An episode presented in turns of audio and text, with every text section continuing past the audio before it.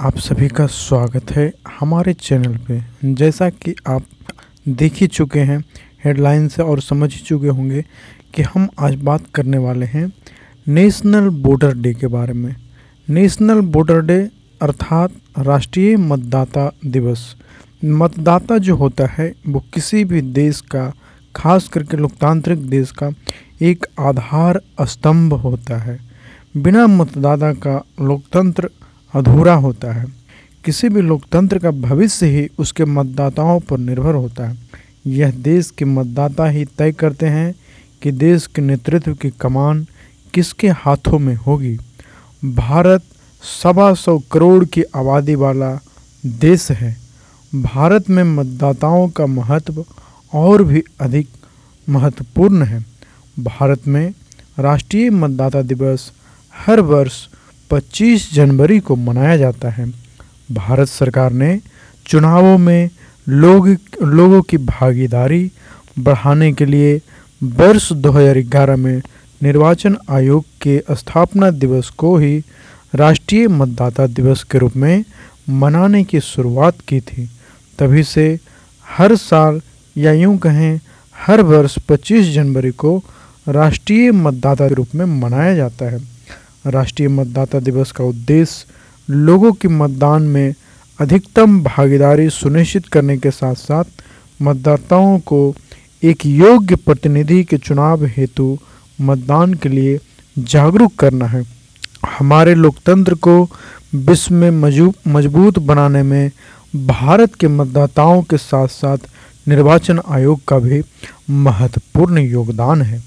80 करोड़ से अधिक भारत देश में मतदाताएँ मतदाताएँ हैं। अस्सी करोड़ से ज़्यादा तो भारत में मतदाता हैं। इसी के साथ भारत विश्व का सबसे जीवंत लोकतंत्र भी है।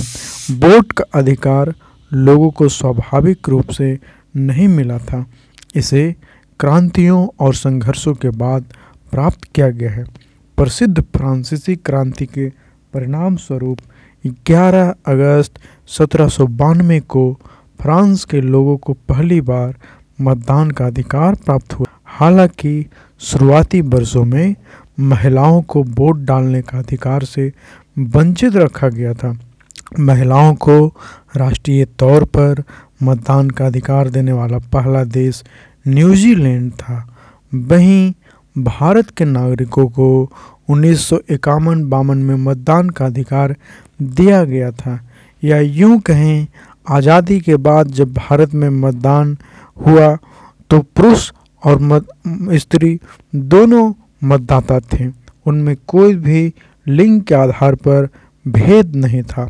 80 करोड़ से अधिक योग्य मतदाताओं और दुनिया के सबसे कम उम्र की आबादी के साथ आज भारत दुनिया के सबसे बड़े लोकतंत्र के रूप में प्रतिष्ठित है।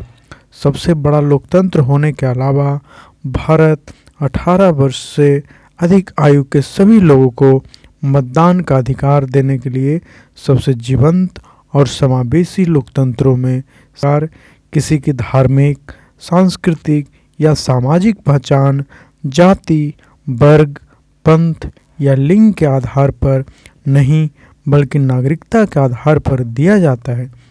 विभिन्न देशों के मतदाताओं की आयु सीमा में अंतर है। विश्व के 90 प्रतिशत लोगों को 18 वर्ष की आयु के बाद मत अधिकार का प्राप्त हो जाता है। लेकिन कुछ देश ऐसे भी हैं, जैसे लेबनान, मलेशिया, सिंगापुर देशों में मतदाताओं को वोट देने का न्यूनतम आयु 21 वर्ष है। इसके उलट अर्जेंटीना, ऑस्ट्रेलिया एवं ब्राज़ील जैसे ए ऐसे भी देश हैं जहाँ मतदान या वोट डालने का उम्र 16 वर्ष है। भारत सहित 160 देशों में मतदान की न्यूनतम आयु 18 वर्ष है। यही कारण है कि विश्व के लगभग 90 प्रतिशत मतदाता जो हैं, वो 18 वर्ष न्यूनतम आयु पार करने पर ही मतदाता बन जाते हैं। वहीं साउथ कोरिया दुनिया का इकलौता देश है, जहाँ लोगों को 20 वर्ष के होने के बाद मताधिकार प्राप्त होता है। इसी तरह विभिन्न देशों में चुनावों के बीच का अंतराल भी अलग अलग है। सैन मरीनो में प्रत्येक वर्ष चुनाव होते हैं। वहीं ऑस्ट्रेलिया एवं न्यूजीलैंड सहित चार देशों में तीन वर्ष के अंतराल पर चुनाव होते हैं। अमेरिका, जापान, जर्मनी सहित 48 देशों में चार साल के बाद चुनाव होते हैं, जबकि जॉर्डन, डेनमार्क, ग्रीस जैसे कुछ देशों में दो चुनावों के बीच की अवधि निश्चित नहीं है। हमारे भारत देश में चुनाव की अवधि पाँच वर्ष रखी गई है।